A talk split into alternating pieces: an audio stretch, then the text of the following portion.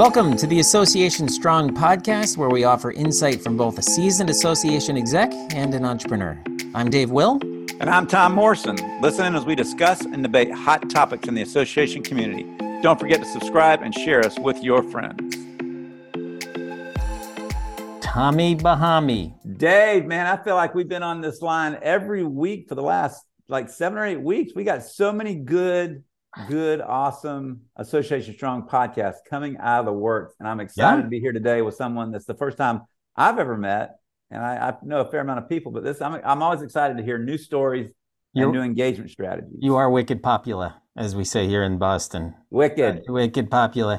So so it, we've been on the phone now for on Zoom here for 13 minutes, and we've been talking and talking and talking about something really really interesting. So I thought maybe we could start with that. But first and, and by the way, that is the relationship between suppliers and association execs. And, and we got pretty deep in the strengths of both and so on. So, anyway, we'll, we'll get into that in a second. I think it's extremely relevant given my role as a supplier and Tom's role as an association exec and our friendship, right? We can get along. We get along quite well, Tom, especially after a drink or two. Dave has clacked a beer with me many times and said, Tom, you're wrong. Click. All right. So we've got Kerri McGovern here with us, and Kerri is from the uh, Association of Corporate Counsel. She's a senior director of membership, but Kerri comes from the Associ- uh, American Society of In- Interior Designers. She worked for American Chiropractor Chiropractic Association. Um, uh, I'm sorry. In, so with the interior designers, she was with membership, but then you go back to American Chiropractic Association. She was in marketing and member services, right, Kerri? Right. I was like, so you were you were a little lower on the totem pole, as we might say. And then before that, you were a Society of Research Administrators International. Oh my gosh. Prior to that, American Council of Engineering Companies. So eh, you're a pretty seasoned DC Association exec, you might say. One might say that. My dad would say I change jobs too much. Well, I have a huge I have a huge question though, hearing all that. And it goes back to the interior design. So my wife has an interior design. She works for us. She has an interior design background, got a certificate uh, for that. But but when you walk into someone's house or their building, do you size them up by how it's decorated?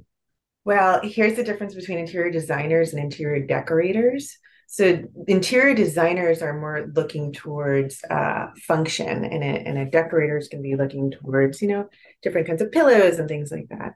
Uh, right. What I found was interesting working for the Interior Design Association is you really don't know a lot about materiality until you start learning about it, right? So you might be buying a table from IKEA, but what is that table made of? Is right uh, preserved with formaldehyde that might be off gassing, causing your young child to have an allergic reaction to it. These are the things that I learned working for them because when I took the job, I was like, oh, this is going to be awesome. I'm just going to look at amazing Italian stoves all day or something like that.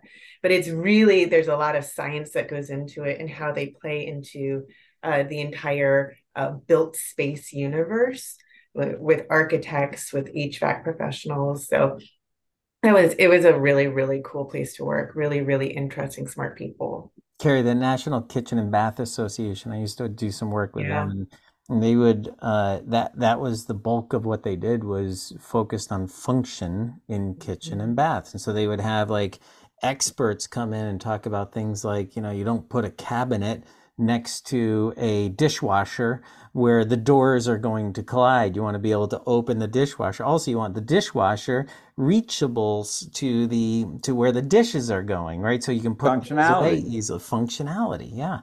So, uh, Kerri, uh, we are going to focus. Oh, by the way, so you mentioned your dad would say you jump around. It it looks like um, you know, you got a couple jobs or you're there a couple years, but you've been with the Association of Corporate Counsel for over four years now. So yeah, I keep joking to my boss is that she keeps me interested. I'm not bored yet. Yeah, well, so it seems as though you're doing well there. That's awesome. Uh, can you tell us? And by the way, the conversation, I, I want to get back into that. So, so we'll see if the if we if the feng shui, so to say, takes us that direction. But uh, why don't you tell us a little bit about the Association of Corporate Counsel and, and what you do in membership for them? Yeah, I'm happy to. So, the Association of Corporate Counsel, or ACC, is the professional home for in house counsel. So, these are people who are working in a legal capacity for companies as opposed to working for the government or for a law firm. Um, these are general counsels, chief legal officers, including their entire legal department. Um, and I run the membership operations staff over here, which means ultimately I'm responsible for all the recruitment and retention activities uh, in the organization. So this is a professional association, meaning you're focused on the council. It's not like your your members aren't the association itself. Correct. I would describe our membership structure as hybrid because we do offer what we call corporate memberships, but it's we're really serving the individuals under those corporates, not the actual um, corporations. Yeah, and, and I'm looking at your tech stack here. It looks like you're on NetForum Enterprise. Um, uh, Real Magnet and Active Campaign. Is that right? Yeah.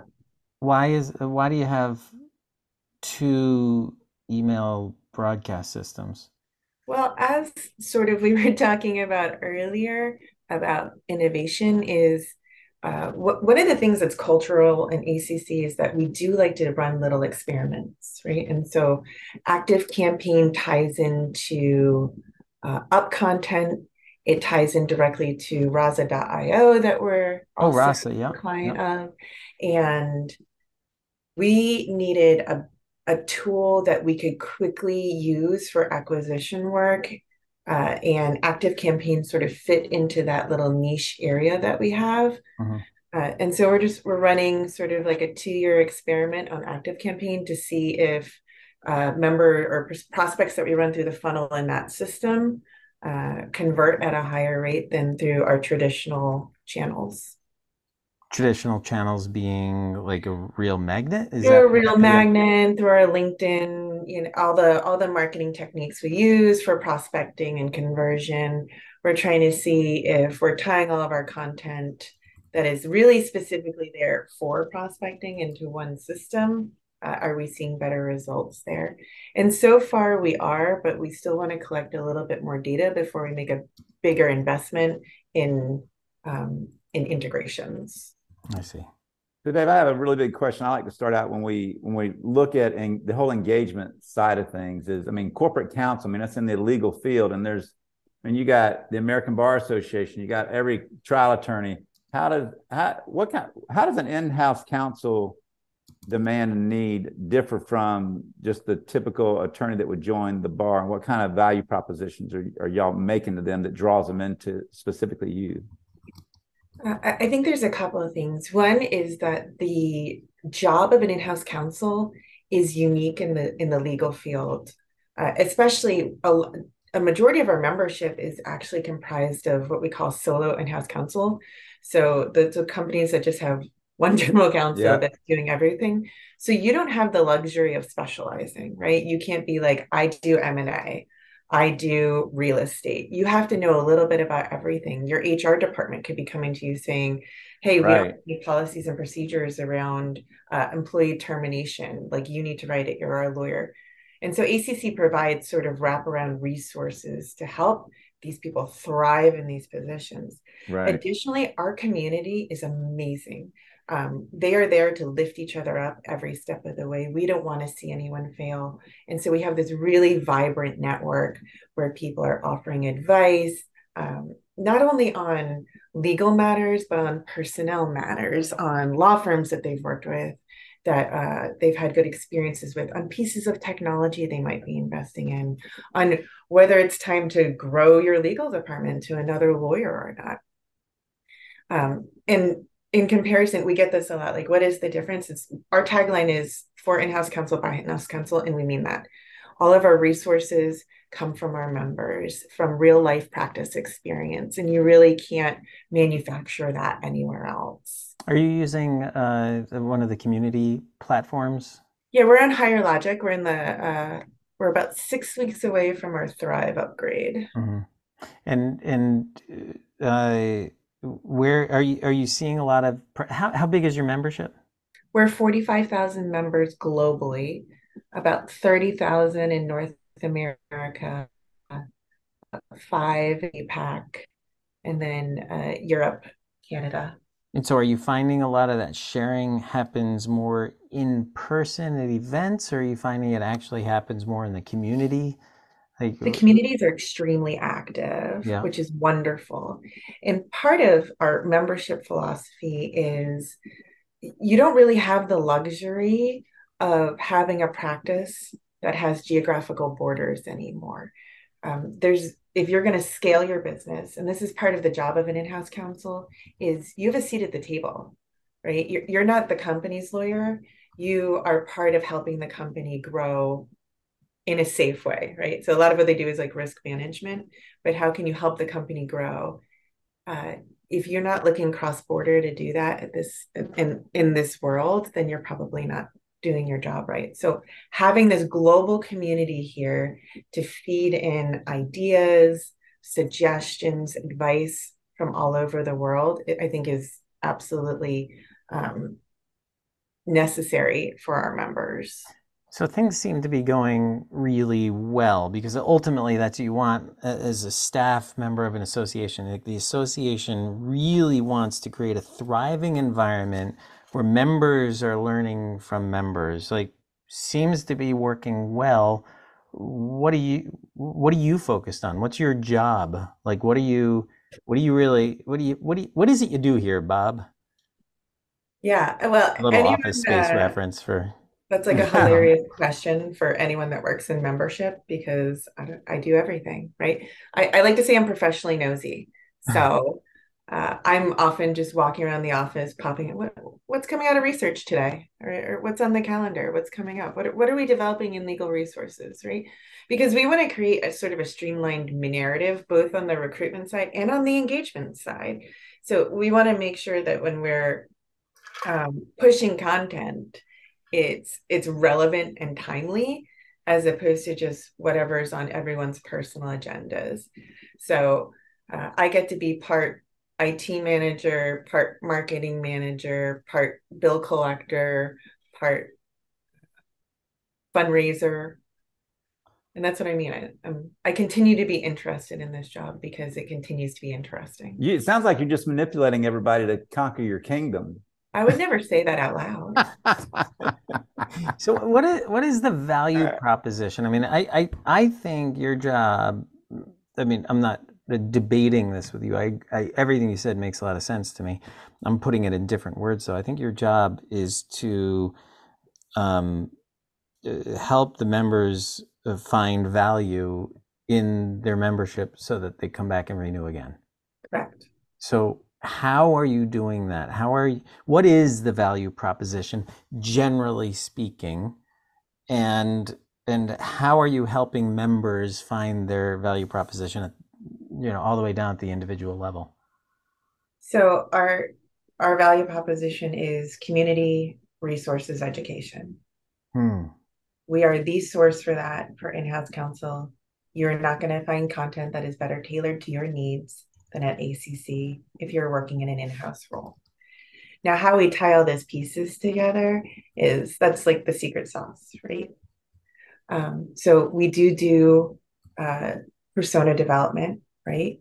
We want to know who's new to an in-house role. They're going to have a very specific set of events, education, a community that they're going to connect with. Who's looking to grow in their career, that's mid-career. Uh, they're going to have a different set of needs that we need to address. They're going to want career resources, uh, leadership development programs. And then again, who is at the top of their game? Who are those CLOs of um, big companies, Fortune 500 companies? And how can we leverage them into a more public role have them as speakers so that our community can be learning from them so as we like look at the life cycle of our membership we see where our, our education our resources slot in I uh, I'm debating whether or not to show something on the screen because I know our our, our listeners are are not going to see it. So what I'm going to do is I'm going to describe something because um, I I always uh, the concept personas and segments is is awesome, but um, I struggle with it a little bit. And a, and a big part of that is because of my worldview, right? Like, so I'm coming to this as as a vendor who has a um, uh, this innovative approach to engaging individuals, right? So like that's my mindset. So everything's biased, right? So I'm coming at this from a slightly biased perspective, but I've got this. uh, We do this at conferences sometimes to draw people into a conversation. But if you were to look at a segment or persona, right, and you, you paint this picture of a male in this particular case, and I'm looking at the slide, that's why I'm looking away from the screen here. Born in 1948, raised in the UK, married twice, lives in a castle, is wealthy and famous. Do you know where I'm going with this yet? Have you seen this? Mhm. No. Oh, Tom, you've come on, Tom. You've seen it. Kerri knows where I'm going with this. But you look at like that persona, that segment, you're like, generally speaking, anyone that falls in that category is going to have a lot of the same wants and needs, right? Until you realize that it's King Charles and Ozzy Osbourne, right? Like two totally different people with probably different demands and wants and needs, and yet we're sending them the same stuff and and so uh, I'm challenge you a little bit, Kerri. I don't mean I'm not I'm I'm certainly not suggesting that what you're doing is wrong. It sounds like you're doing everything really really well to have created a thriving community, forty five thousand people. But the minute I hear hear the word segment or persona, I instantly go to that that that um that example that I just I sum it up like this Dave doesn't want to talk to 50 people to find out what you want or need. yeah. Dave wants to talk to you. And that's kind of been his passion, which I can I can definitely That's my I can- bias too. Yeah. my my vocation. You know. so- I, I, I I get that because we we we we strive to do that as well. We try and get things down more so from because you know you have someone leave a membership and you've been promoting things given the fact that you've surveyed hundreds or thousands of members to find out and the thing that he needed you skipped because you didn't somewhere along the line ask him or her what that value benefit would be for them what they're looking for Them, yeah. and what I love about Dave is Dave, Dave has brought um, a strategy to the table and engagement that allows people to think like that.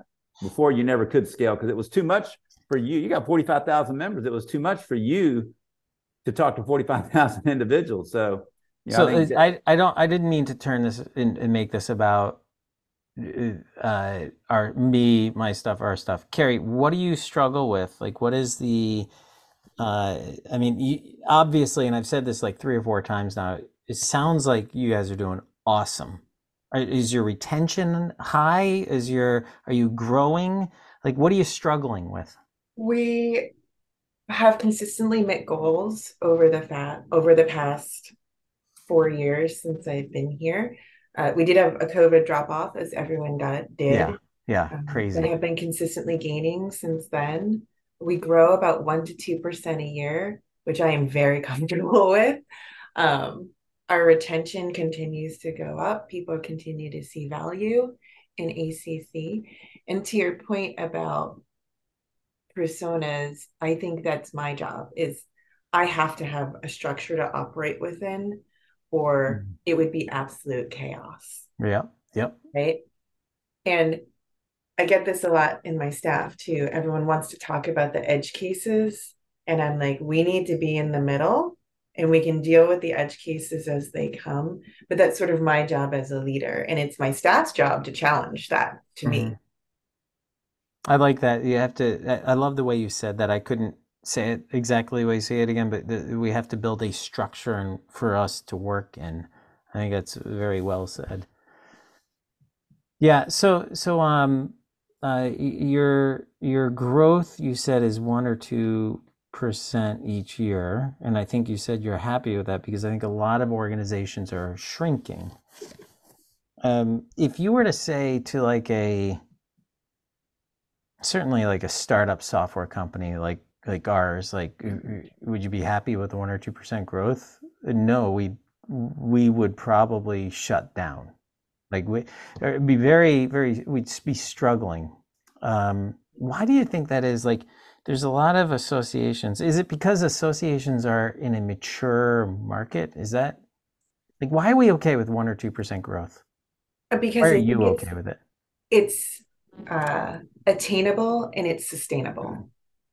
So it's mature right it's a mature market We and, and again, as an association that does like zero dollar budgeting, we don't have a whole lot of flexibility to set audacious goals and not reach them.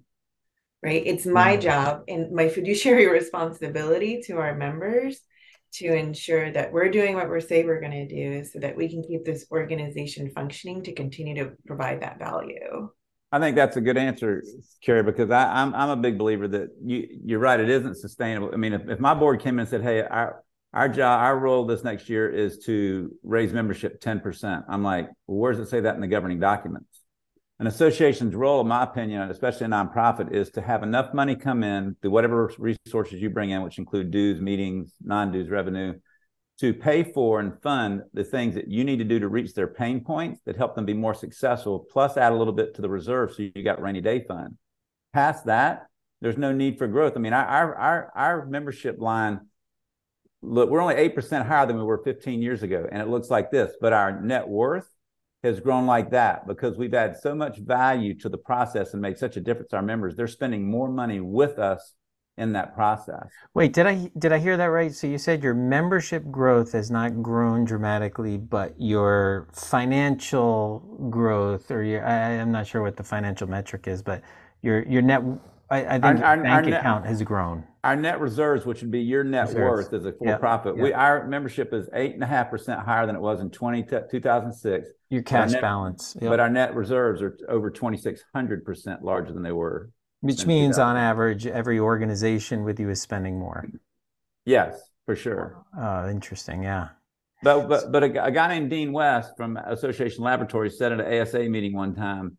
He stood up and he said, as we were talking about driving innovation and value and, and engagement. He said, he said, y'all need to hear me out. I talked to thousands of associations throughout a year, and they're spending twenty five hundred to five thousand dollars with outside consultants to do work that you could be doing for them, but you're not listening to them where their pain points are, and that's why they're going outside your association.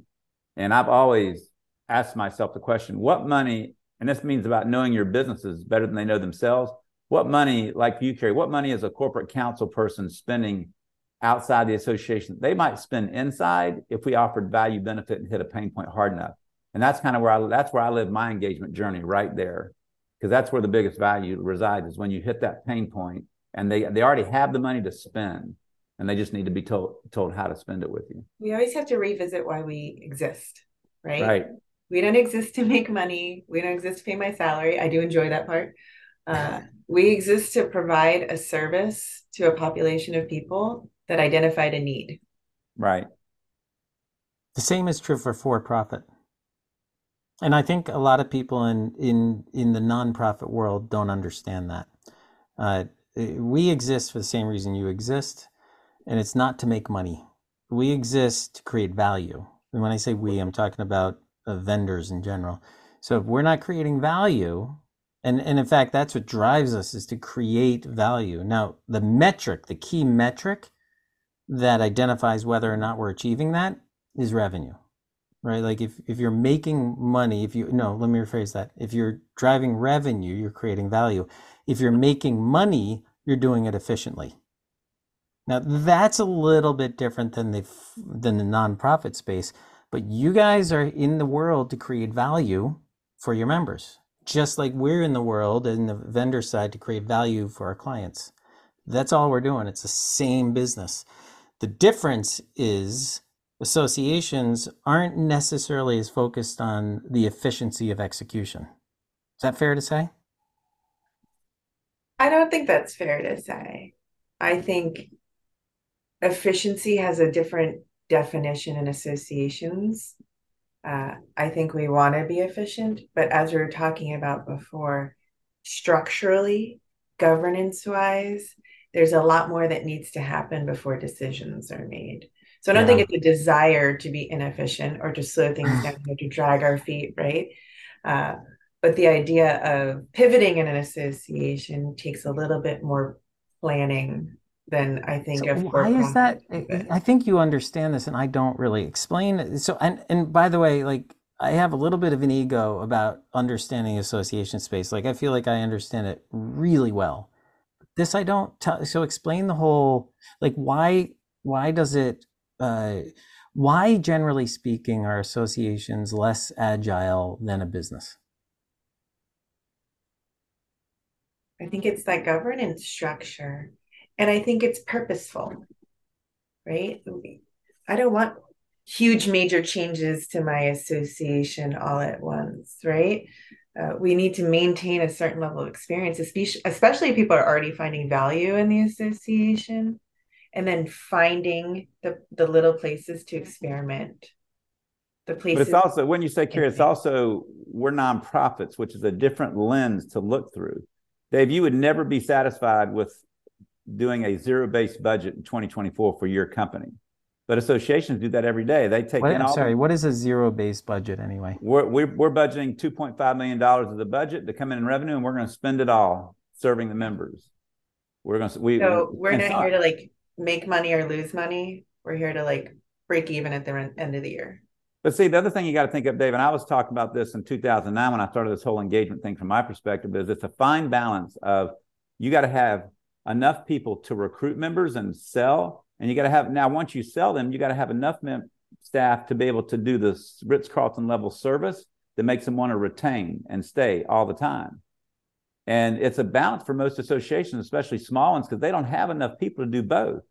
You got someone that's really great at recruiting members and they have a 68% retention rate because they don't have enough back end support to do all the things they promised them on the front end. But yet you got an association like ours. We don't recruit a whole lot of new, we get in a half a dozen or a dozen a year, but our retention rate is 98% since 2010 because we spend so much time handholding and giving Awesome, members by the way. really, really good service, you know, because they, they know they can count on that it's a personal touch. And and my thing is most associations from a business perspective don't have enough people resources to do both. And I would I'll take the smaller growth with very high retention all day before I before I have a board tell me get your goal Tom to grow the association 10% this year. I'm like, why? It's just going to put money in the bank. We got plenty You of make- money. You make more money on retention anyway. Yes. That that Well, that's growth requires retention. It's very, very difficult to grow, and the same is true with a with like a like a software company like ours. Like if we have high churn, which is directly correlated to our retention, right? It's it's a churn is attrition.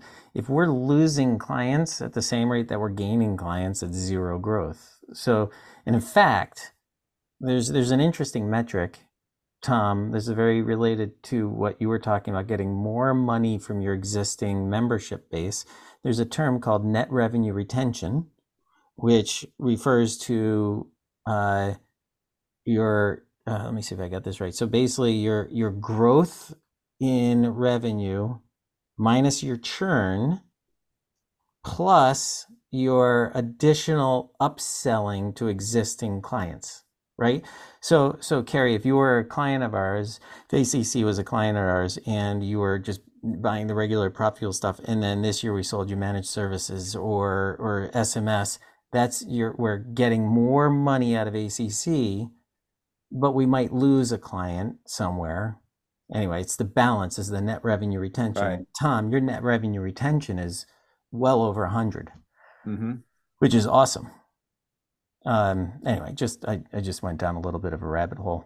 So I, I love this stuff. Like and, and Kerri, this is the origins for anyone listening to our listener out there, Tom. This is the origin of this podcast. Is Right. Tom and me sitting with a beer somewhere on a beach talking about this kind of stuff. And in uh, Kerri, um, I love your perspective on this. So uh, thanks for entertaining me with this dialogue here. Uh, can we just go back? Like, I want to talk more about that agility thing. How does and and for, forgive me if I'm pushing too hard, but I don't still don't really get it. What what is governance, and why does governance make an association less agile? So in a traditional sense, it does, right? So think about a traditional association committee structure, right? You might have a membership committee that their job is to focus on membership within the association. And you would say in the for-profit world, uh, that's an inefficiency. Just get rid of that membership committee. But when you do that, you're sort of losing your lifeline to your members, right? You're sort of losing that perspective, their buy-in, their value prop to us. And I think there's that trade-off a little bit. For sure. I, I don't I don't upon- agree that we would call that inefficient because I think you need to have ears on the ground. Like you totally need to know what's going on. For us, that's having like our client roundtables. Our client roundtables inefficient? Well, yeah, they're not actually making us money. We, it requires a lot of planning and organization to bring our clients together into the same place. But that's us listening. That's us, and and that's us fostering this community among our client base. So I, I think there's a lot of similarities there. Uh, here's, here's the difference, though, Dave. Yeah. Here's the difference. Your client, your client community decides we don't like the way Dave's approaching this element, such as the membership committee. We don't like that membership campaign. Oh, yeah. So we're going to go call the president and executive committee and speak to them aside from the executive director and chat with them about that campaign. And we don't think it should happen. So you're now battling that. That's where the rub comes is you got people who actually have power over the process who are volunteers, good or bad you know but but that's an extra yeah. process that a for-profit company doesn't have to deal with on a day-to-day basis so i see this a lot in the association i'm most involved in which the second one is asae but the first one i'm most involved in is called entrepreneurs organization and i do a podcast for eo and i'm on the board of my local chapter and like it's run by volunteers now there's a hundred some odd hmm. staff but there's way more volunteers that are inputting their energy and time into making stuff happen.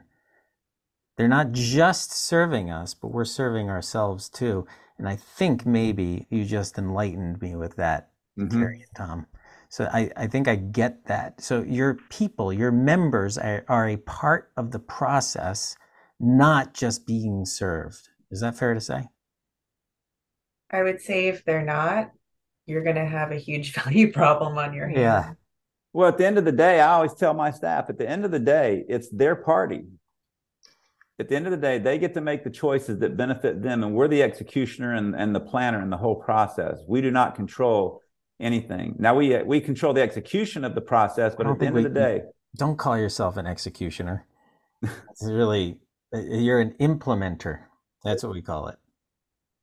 I like executioner. I know. I figured you would. I like I like implement, but but that but I think that's that's the difference. You know, for profit, it's your company, Dave. You at the end of the day, you make the choice what benefits your company with the input of your staff and people no, around you, advisors, clients, with the input of the clients. Like right. But, the, but, yeah. But at the end of the day, you make the call. I could want to make a call all day long, which there's a there's a there's an element that we're looking at right now that if I if it was up to me, slam dunk we would do it in a heartbeat. But my my task force committee gets to make the recommendation to the board, and the board may not choose to appropriate the money, even though it could be something that could be massive. Yeah. So that governance, that governance, yes. yes. Okay, so that mm-hmm. makes so much sense to me right now.